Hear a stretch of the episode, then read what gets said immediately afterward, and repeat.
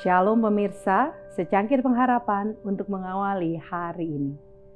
Ditemukan dalam memberikan tumpangan kepada tunawisma. Haruslah engkau bersukaria pada hari rayamu itu. Engkau ini dan anakmu laki-laki serta anakmu perempuan. Hambamu laki-laki dan hambamu perempuan. Dan orang Lewi, orang asing, anak yatim dan janda yang di dalam tempatmu.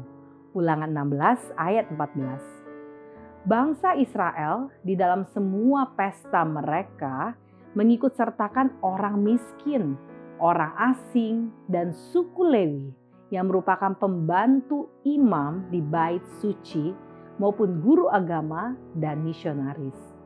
Mereka ini diperlakukan sebagai tamu-tamu bangsa untuk membagikan keramah tamahan mereka dalam semua pertemuan sosial dan pesta rohani, dan untuk dirawat dengan baik waktu sakit atau sedang memerlukan pertolongan.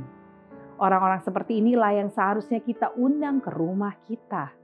Betapa besar sambutan seperti itu akan menghibur dan membesarkan hati perawat atau guru misionaris, orang yang berbeban berat ibu yang bekerja membanting tulang, atau orang yang lemah dan lanjut usia, yang sering tidak mempunyai rumah dan bergaul dengan kemiskinan dan banyak kekecewaan.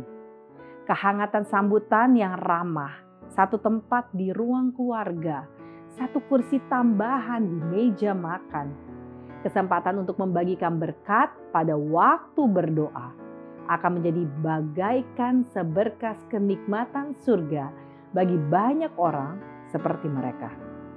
Rasa simpati kita harus mengalir dan melampaui batas diri kita dan lingkungan dinding keluarga kita saja. Banyak kesempatan bagi mereka yang mau menjadikan rumah mereka suatu berkat bagi orang lain.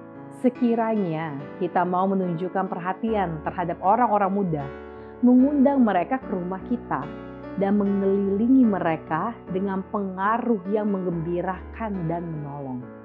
Ada banyak yang dengan senang hati akan mengubah langkah mereka ke jalan yang menuju ke atas.